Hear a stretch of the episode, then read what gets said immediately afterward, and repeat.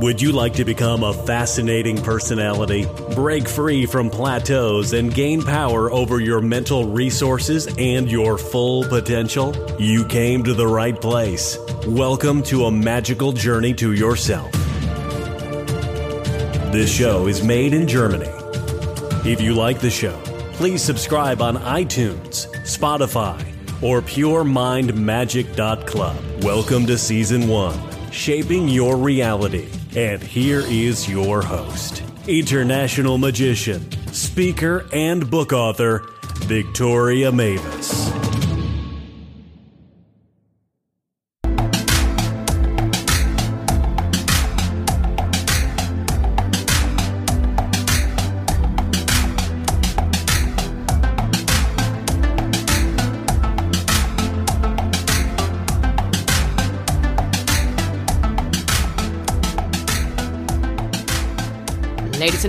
And welcome back to Pure Mind Magic and the Magic Advent Calendar with December 9th today and my special guest Bill Monroe, who is also a podcast host of the show Two Minute Talk Tips. I had the honor to be a guest on his show already, and today we will talk about public speaking, shifting your mindset, and also touch on neurology because Bill did something really astonishing because he had to deal with a stroke and he started to overcome it by himself with working on his mindset and his thoughts and neurology. And as always, before we hit the interview, here is a quick Christmas gift tip of today. So my advice today is the Amazon Alexa. In case you are really a fan of doing everything with your voice and just giving commands when you reach at home. And the cool part is that Alexa can already play podcasts. So you just have to give the command what you would like to listen to. You can also work with all your lights, set timers with Alexa, and also play your favorite playlist from Spotify, for example. And it works also with the Amazon Fire TV stick. So you can give all the commands around your favorite episodes. And as I said, podcast as well. So there is a link below and there's a special offer at the moment for Christmas to get Alexa for only $69 in the United States delivered to your home for free. And I will leave this link so you can check that out in case you would like to upgrade your home and also save time when you get home to get everything started already. And now we go back to the interview with my amazing guest, Bill Monroe. Hi, Bill. How are you in this beautiful morning? Oh, I, I am doing fantastic, Victoria. I'm thrilled to be here. Very good. So, as I said before I hit record, you are in this great energy already this morning. And because it's still morning, maybe, Bill, a couple of words around your morning routine. How do you start your day? You know, that's that's one of those things. Most of my uh, morning routine, uh, it used to be uh, of just sort of groggily trying to get through the first few hours while I then poured tons of coffee into me to just sort of get started. These days, my morning routine is really just just so varied, uh, depending on on my schedule because a lot of what I'm going to do during the day is changing so much from day to day that often it's just okay. Let's just get started and get going. Uh, but these, but on days when I have my morning starting you know, around 10, 1030, and I have just a little bit more time to get going. What I found I, I really enjoy these days is getting up, being able to uh, sort of get showered and get ready for the day and just sort of sit down on the couch before there's a ton of other stuff going on before I really start dealing with email and and getting to appointments. Sit down, put together a breakfast, you know, get the uh, you know the Amazon Echo device to go ahead and just tell me what's going on for the day, give me a little bit of news update, a little bit of weather update, uh, and just sort of uh, refocus on what I'm going to do that day. What I have found is that I have always been a night owl. I have never been a huge morning guy. Um, so lately, what I've been doing a lot more of is planning my day the night before. So the last thing I am doing before I go to bed is sort of pull out the uh, the planner, or or actually what I'm doing is I've been doing a a variant on the minimalist bullet journal approach to planning the day and sort of structuring things out at the end of the day before. So my my day ends with a review of what happens. I sort of give my day a score on how well I did at taking steps towards my goals and making notes about the day and taking a step back and figuring out, okay, what do I have to do tomorrow? I've got all of this stuff to get down. What are the three goals that I have to do tomorrow in order to continue, consider that day a success? And spread some other stuff out over the over the following week. So what a lot of folks do is their morning routine. I end up using more as an end of day routine to sort of give my brain a chance to focus on some of that stuff while I sleep and while it works through that. And so that the next day, it, whether I wake up, you know, five minutes before I need to start doing something or a couple of hours, I, I already have a plan in place. And once I have a plan in place, then it becomes so much easier to just go ahead and execute on that plan. That makes a lot of sense. So we know how you kind of start your day and also how you end it. So we come to the middle in between, meaning Bill, give us an idea who you are and what you are doing and what your area of expertise is. Sure. Well, my uh, what I am a speaker, a corporate trainer, a product and technology evangelist, and of course, a podcast producer. Uh, so, what that means from a professional standpoint is that my career is about teaching people how to sell eh, products and how to be excited about using those products. And I've been doing this for the better part of 20 years in the technology space with companies like Microsoft and, and Toshiba. And it's really because technology is just such a powerful force that often we, we take it for granted. But the power of technology to really transform people's lives, to help people live better, more effective lives, to help get stuff done, to live where and how they want is just so amazing. And I love being able to share that story and be able to talk about that story. Ultimately, when we're talking about sales and marketing, uh, a lot of what we've been talking about lately there in public speaking, because a lot of what I do to accomplish those goals is to get up and talk in front of crowds, whether that's going to be uh, a few people, three, five, 20, 50, uh, 100, or you know, getting into the big trade shows and talking to press or going on to home shopping channels and talking to tens of thousands of people at once.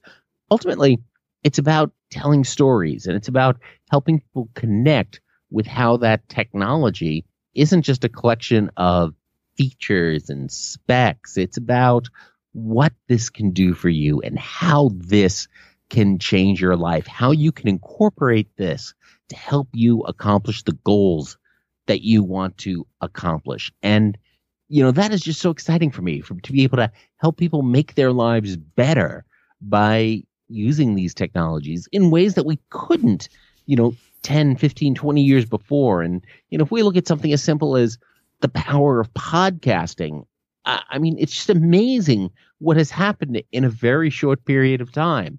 It used to be so much that if you wanted to go out and speak to folks, if you wanted to go ahead and share your views, you had to go out and either sort of stand on the street corner and hope people don't throw too many things at you, or you had to go ahead and wait for somebody to go ahead and give you a stage. But you don't have to wait anymore. You can go out and make your own stage. And that is just such a tremendously powerful thing. And and that's what I've been doing since I as I've gone through various career challenges and some of the other physical challenges that I've had is that okay what can I do to share my experience? How can I go ahead and bring this to more folks and to help more folks? And that has been uh, really amazing. And the way that breaks out more practically in in the day is you know it's about doing the work to make that happen because one of the things when we talk about podcasting that is so challenging is one of the things that many companies and organizations have a challenge with with social media in general is that it is so easy and so cheap to go ahead and get started.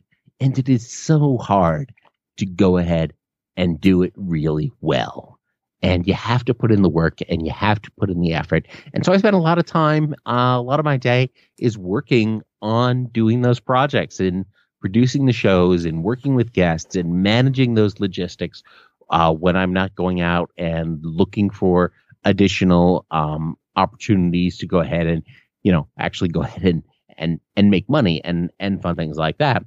And when I'm not doing that stuff, a lot of it is going out and doing the work I need as part of my own recovery uh, from from stroke to go ahead and learn to use my arm and and my leg more effectively again, and to just generally go out and, and just experience things. It's you know being able to go ahead and and take that walk in that afternoon to that coffee shop and to just sit down and write or create or read or just sort of sit there and soak in the environment and the energy of all the other people that around are around you living their own different lives and and just sort of soak that up. So I get to have a day that is highly variable from one day to the next and you know that's why I have to plan things out the night before is cuz each day can be so incredibly different and so incredibly busy and so incredibly awesome. Hmm. That was a gave us a good glance of your life and what you are doing, and I think there is so much truth to what you said, and I think it doesn't go only for podcasting. It is very easy to start things, but then it's about to have this continuity and put in the energy on a regular basis so that things really happen. And this is the thing that really takes commitment and a lot of energy, I think. So Bill, you mentioned your stroke from your personal story and what you have gone through, and you even created a special podcast for this topic. Maybe you can tell us a little bit more about that, as well as I remember when I was on your show, the two minute talk tips, you were mentioning that you got in touch because of your personal story with neurology and how our mind and brain works and kind of controls our body. Can you tell us something about that? Sure, sure. So on, um, you know, it, it's interesting. This has been a, a fascinating journey for me because I, you know, I am just I'm a marketing guy. I now know way more about neurology and neuroplasticity than any marketing guy should ever have to know. But um, on June 3rd of 2017, I sort of went to bed like I do on, did on a on a normal day. It was a Friday night. Uh, so June 2nd was Friday night.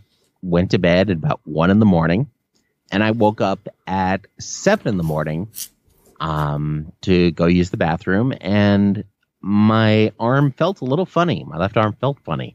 I figured I had sort of slept on it wrong, and you know, like like you do, and and that it was just sort of asleep and just a little fuzzy. I was like, okay, whatever. So I get up, um, m- move around, and my my arm doesn't seem to be getting any better. It doesn't seem to be waking up. And then a few minutes after that, my left leg sort of went offline. I started having balance issues. I started just not being able to uh, stand on it, and it just sort of wasn't responding right. Managed to look in the mirror, and uh, my face was sort of halfway starting to droop. And at that point, I knew what was happening. We've had a lot of awareness lately, and I've had a lot of other folks in my life who have had to deal with stroke. And I realized that's what I was doing. I was having a stroke at age 46, which you never expect to happen. Woke up my girlfriend, let her know what was going on, and called the ambulance. And I spent the next month living at the hospital. Basically, what had happened was long term high blood pressure, which had been under control for the previous six to nine months, but I had had very high blood pressure for a couple of years, had done some damage to uh, my circulatory system. And a blood clot formed in the middle of my brain at a part of the brain called the basal ganglia. And this is the part of the brain that, for those of us who are into technology, it's sort of like where the device drivers for the human body are stored. It's the part of the brain that translates from what you want your limbs to do uh, to how those instructions actually go to the limbs. So my brain essentially forgot how to use my arm, my hand, my leg. And uh, it happened over several hours. So from the time I woke up until at seven to about three o'clock in that afternoon, I continued to lose functionality, continued to have things go offline.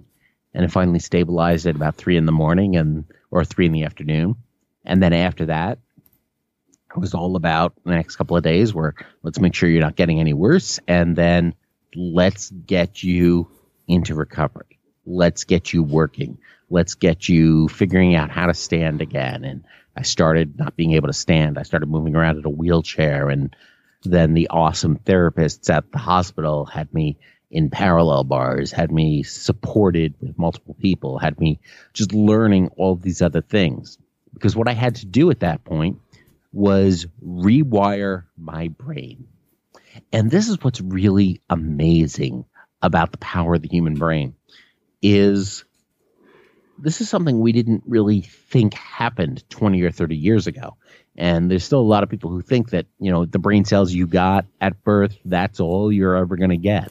But what we've since learned is that you can generate new brain cells. And more importantly, you can repurpose your brain cells by rote tasks, by making your brain go ahead and do things and try things and take a different approach and reshape itself and do tasks over and over and over again, you can cause new connections inside your brain to happen. So, over the next month and really continuing since then, my brain has been rewiring itself. It's been building new connections around that chunk of scar tissue that's in the middle of my head now um, because what the stroke did was it basically starved a whole bunch of cells of blood.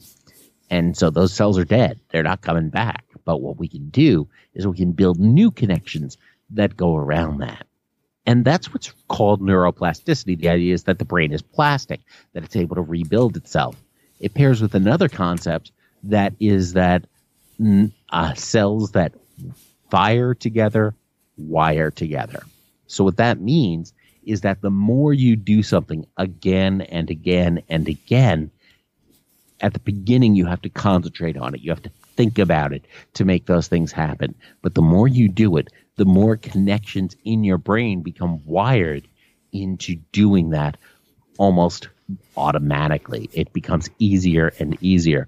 And I'm, I'm sure, Victoria, this is something that you encounter in your own uh, stage performance. It has you perform your illusions and make the magic happen. It it doesn't happen easily the very first time you do it. You have to do it again and again and pra- uh, and practice again and again. And eventually your body just starts doing those things. Your fingers just start doing those things over and over again because of the power of neuroplasticity. You've built those connections, those deeper uh, neural connections in your head to make that process happen. So you can just sort of do that mental shortcut of, okay, make my hand do this, make my car, my, my, my fingers do this illusion, whether it's going to be close up or whether it's going to be on the stage.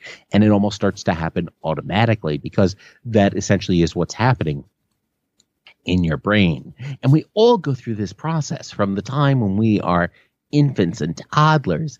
And infants and toddlers, they start just sort of moving their limbs when they start to find them. And then they start discovering them and figuring out slowly how to control them. And then they start pulling themselves up from the ground and start trying to stand and wobble around and walk.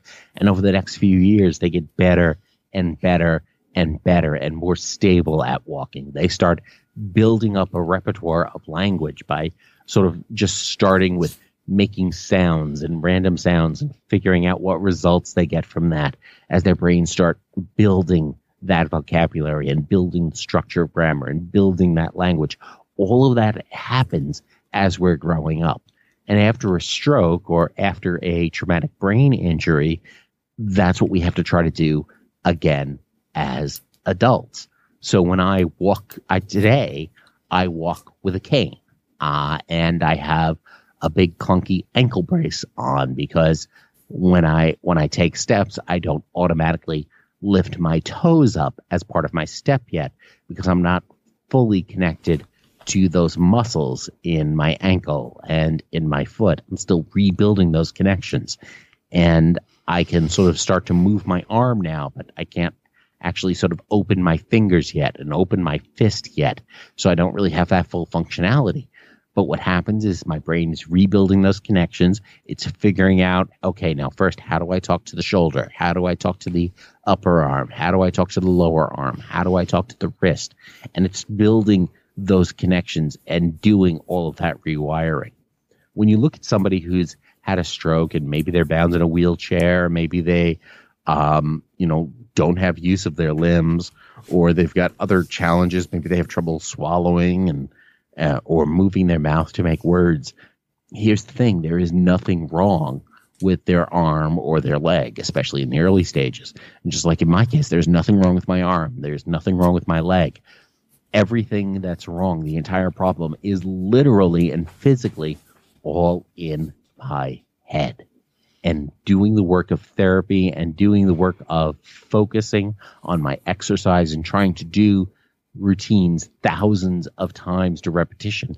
It's about changing physically the layout of my brain to relearn how to do this stuff and to make this happen.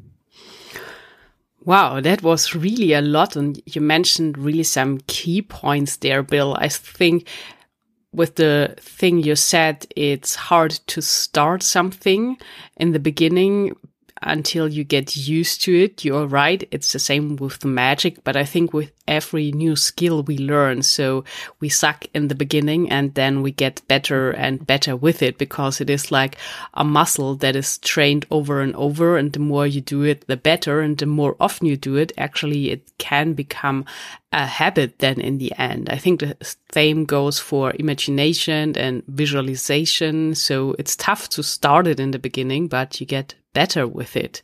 So absolutely, and you have to be willing to suck at things at the beginning. yeah, you have to be willing to fail at things, and you know what? That's okay because that's how you learn, and that's how you get better. That's it.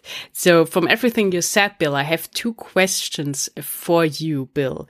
So, the first thing is, do you think that sometimes in life we have to be faced with bigger challenges in whatever area that steers us into a direction because maybe it is like that without your stroke, you would never have thought of diving into the field of neurology.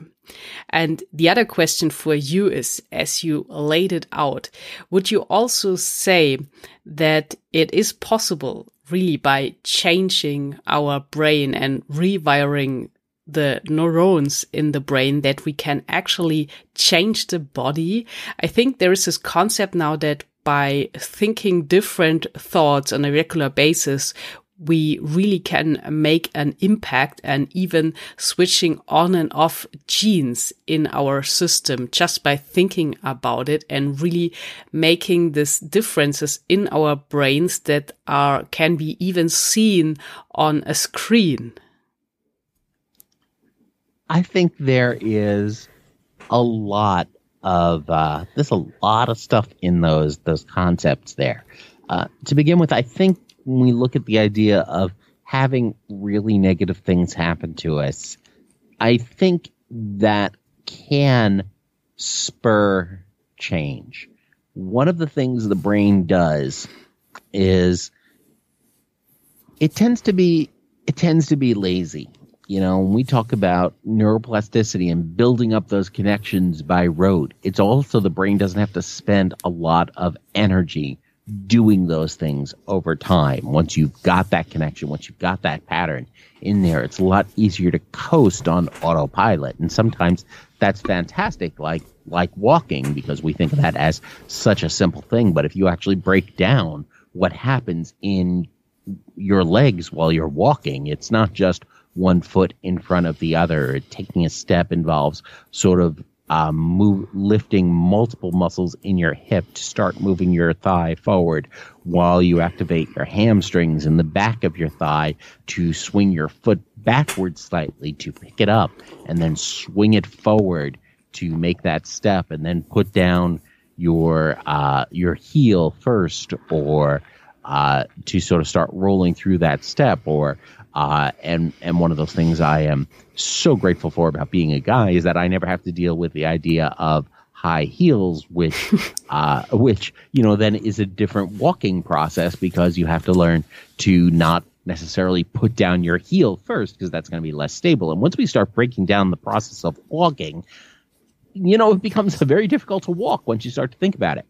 But the brain is very good about adapting to those patterns and about being lazy in that respect and being highly efficient, which I think is why a lot of times negative events, trauma, having a stroke, losing a job, losing a loved one, having your life completely turned upside down is an opportunity to transform things and to really start building success later in life and, and start doing new things. I like I said, I never would have gotten this into neurology unless I had had this stroke, unless I had had this experience that robbed me of a lot of abilities and nearly killed me. At the same time, I don't think it's necessary strictly to ha- to have these things happen, to have uh, terrible events happen in your life in order to get you going along the path uh, to a different way. But I think without those things, it can be a lot more difficult because it's a lot simpler to just s- slip into our patterns. So you have to consciously break your patterns. You have to consciously decide that, you know, I don't like the way life is right now. I don't like what I'm doing. I don't like this. How am I going to do things differently? And with a big negative event happening, then yeah, you're kind of forced to make those changes. Uh, in in some cases in an instant is as as your life gets turned upside down and you have to go ahead and break things go from crisis management to figuring out okay now how do i do this longer term? Um and and it forces you into that change. It forces you to get up off the couch and to go ahead and do something different. But i don't think it is strictly necessary. It's simply one thing that just shakes up our routine. If you have the ability to go ahead and shake up your own routine, and we all have the ability to shake up our own routine, you know, and that can be as starting as simple as going in a different direction uh, on our commute to work. Uh, you know, I'm a big fan of uh, uh of Doctor Who, and I love that show. It's so awesome. I'm excited for for it coming back and uh, there's an episode, and I always mix up my rights and lefts, and I'm sure it's the fact that the Brits drive on the wrong side of the street that confuses me on this. But um, uh, it's an episode called "Turn Right" or "Turn Left," where uh, one of the characters has to make a major change in her life and her major direction in life. And it's affected by just does she make a small decision to make a left turn or a right turn on her way to an appointment to cancel an appointment? And it can change everything. But we have to be willing to make those changes, to make those different directions and to choose where to go because that will make all the difference. Now, in terms of actually going ahead and changing your body and changing your mind, um, yeah, there's tremendous power. One of the things I've come to be more and more aware of over the last year and a half as I've looked into neurology and understood this more is just the nature of physical versus versus mental. you know, a lot of what we've been talking about as we've learned a lot more about things like mental illness and the challenges around depression and and and other conditions that more folks uh, deal with is that we've had to spend a lot of time breaking down the stigma associated with that that mental illnesses are illnesses. And taking that a step further one of the things i have come to understand more and more of is that the distinction between the physical and the mental is a lot fuzzier and a lot narrower than we often think of it as. It's not a strict thing. You can't just go ahead and and and just you know it, it's not just an analogy that that a mental illness is a physical illness. There is just a lot more going on in there. The brain is all about processing that data, and you have to get accurate data from different parts of the brain in order to produce the results and then to go ahead and make those changes. Because the direction you set your brain on the direction you you create and you you chart for yourself to go forward the brain will try to respond to that and will try and give you what you need in order to do those results but you have to take charge of it. One of the things i've uh, i've i've begun thinking a lot more about and come to understand is that we often think of the brain as a computer and you know, we started thinking of the brain this way because it was a way for us to understand computers 20, 30, 40 years ago. Is that they're like the brain and that they control things. And then we started thinking of, uh, you know, the brain is like a computer to understand that, how it controls and directs everything else in our lives. And I even made a computer analogy earlier. But the brain isn't really a computer, the brain is the internet. The brain is not one part, one thing that controls everything else going on inside our heads and in our minds.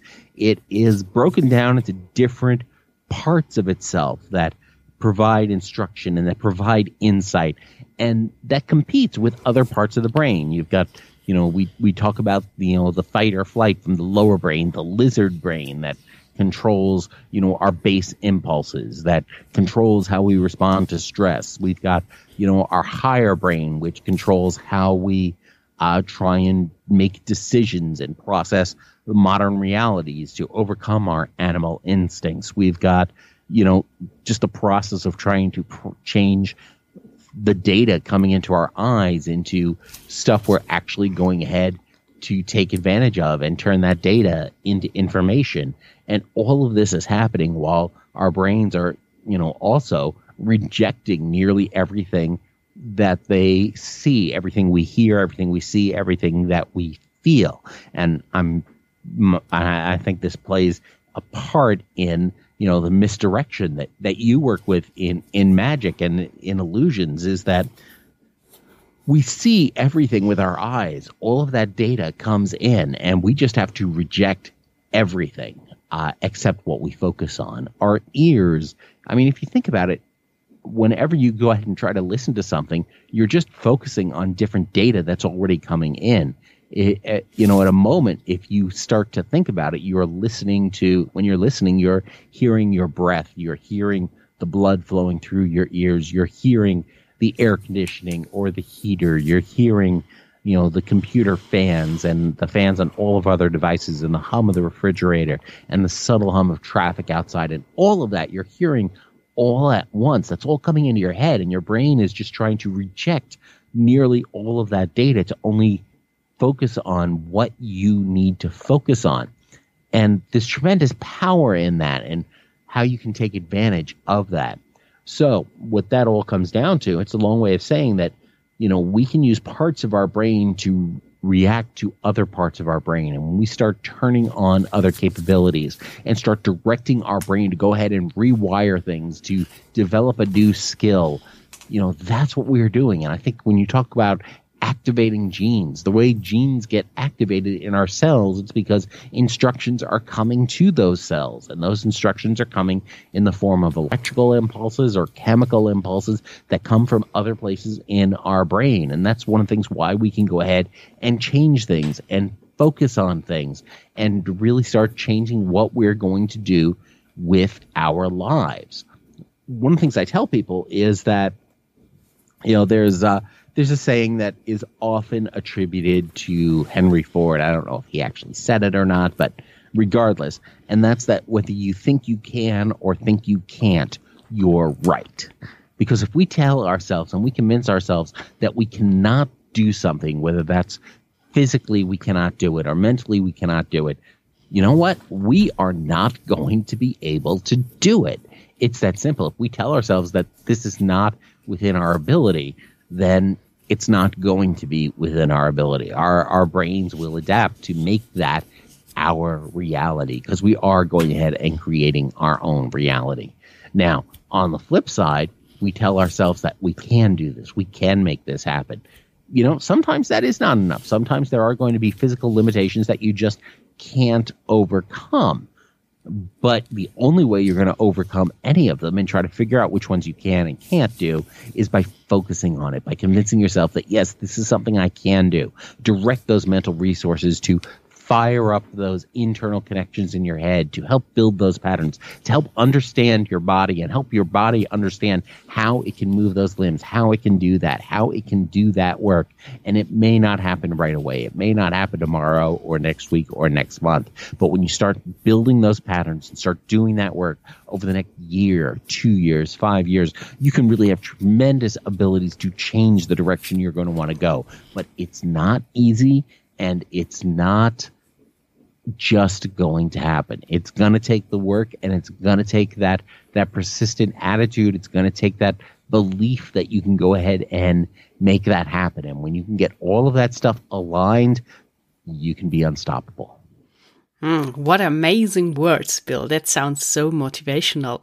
And maybe you can turn that into a practical advice for the listeners because before we started the interview, you had a really good, like, magic trick on how to do an instant mindset shift when you are focused on something negative or something where you have the feeling you can't do. Absolutely. And language is one of those most powerful things that we use. And we have to be very careful about how we use language because words have power. And, you know, if we look at the, uh, you know what we know from literature and what we know from you know su- you know from fantasy novels and and all of that uh, all of that other stuff all of the uh, the the sort of collective consciousness that goes along when we talk about magic and we talk about the power of magic words to make things happen is because those words have power in our reality and in our lives to go ahead and create our own reality. And the most magical word, the most powerful word that I find in the English language right now, and, and I'd love to hear if there's a German and what the German equivalent of this word is as well, is the word yet. Because I can't use my hand yet. I can't run yet. I can't walk really quickly yet. You know, and that simple word, putting that at the end of a sentence transforms that entire statement from one of giving up, for one of accepting that this is the new reality, to one that acknowledges the reality of today, but makes plans to make things different tomorrow. And, you know, one thing I would ask all of your listeners to do is that after they get done listening and get off the road and get someplace safe, to just go ahead and post on, on Twitter or on Facebook or whatever your social media platform is of choice on Instagram and just say, just choose something that you want to be able to do in your life that you don't have that skill yet and just say, I can't do blank. Hashtag yet let other people know that you are going to make these changes, that you are going to do what you have to do to accomplish this goal in order to make this happen. Think of all of the limitations that you want to overcome, not as just the static of today, but the dynamic aspect of yet that I can do this differently tomorrow if I start doing the work now. Very good. That is really magical advice here, I would say, Bill. So how is it best to connect with you? What are your two podcasts called again so that listeners easily can find you and connect with you?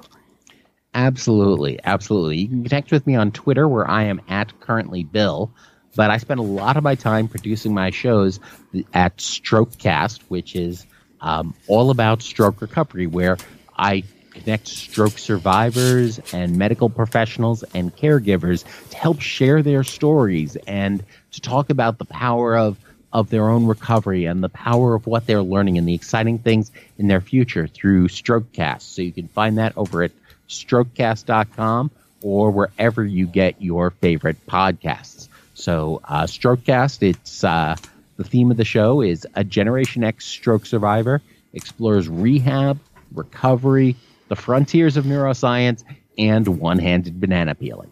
And that is where we are, where I talk about this stuff and I share other people's stories and have some fascinating discussions with other folks about that. Now, my other show, which is longer running, and it's the show I was I was thrilled that you were able to join me on, Victoria, and that is Two Minute Talk Tips. Two Minute Talk Tips I started after having an unexpected career change. I wanted to have something to do and to figure out uh, more about public speaking. And in Two Minute Talk Tips, I help folks become more effective public speakers in as little as two minutes a week. So each episode starts with a practical tip in the first two minutes that can help you be a more effective public speaker and presenter tomorrow. And then we go into a longer discussion about aspects of public speaking, how to use PowerPoint, how to build a presentation, the importance of defining your goal and the direction you want to go, figuring out what you're going to talk about. And I also interview fascinating speakers about how public speaking plays a role in their lives. And you can find that over at two minute talktips.com. That is with the number two. Um, so two minute talktips.com or again, just search for two minute talk tips in your favorite podcast app, and you can find our find the show there as well. Fantastic. So I think we covered it all. And Bill, I can really hear that you are producing a lot of high value content with your two shows. And hopefully a lot of the listeners are drawn to the shows and check out more what you are doing there, giving away more wisdom in the two fields. I think it's really interesting what you're working on there. So thank you so much for being on Pure Mind Magic today and sharing your knowledge and insights with you. I wish you a magical day, Bill, and talk to you soon. Absolutely. Thank you so much for having me. This has been a lot of fun. Thanks again, ladies and gentlemen, for joining me today at Pure Mind Magic and December 9th with Bill Monroe. So, just remind you of the gift tip of today, the Amazon Alexa. And by the way, it has also a really great sound when you pick the bigger version where I've put the link in the show notes so you can listen to all your favorite music directly without any additional speakers to it. So I I think you are curious about my guest tomorrow, December 10th, and on the show will be Bree Seeley. She has really an astonishing energy and she talks about hypnotherapy and manifestation. She's the author of the best selling book, Permission to Leap. We could say that she's a transformational coach and she also has some insights into quantum physics. So we had an amazing conversation around all of these topics and I'm sure you will have some great takeaways that you can put into place into in your life. Bree also has an anti-manifestation challenge and she just started a new round this week. So you can hop on that as well. You will find everything in the episode tomorrow and in the show notes that go with this episode. So talk to you tomorrow. Until then, create some magic.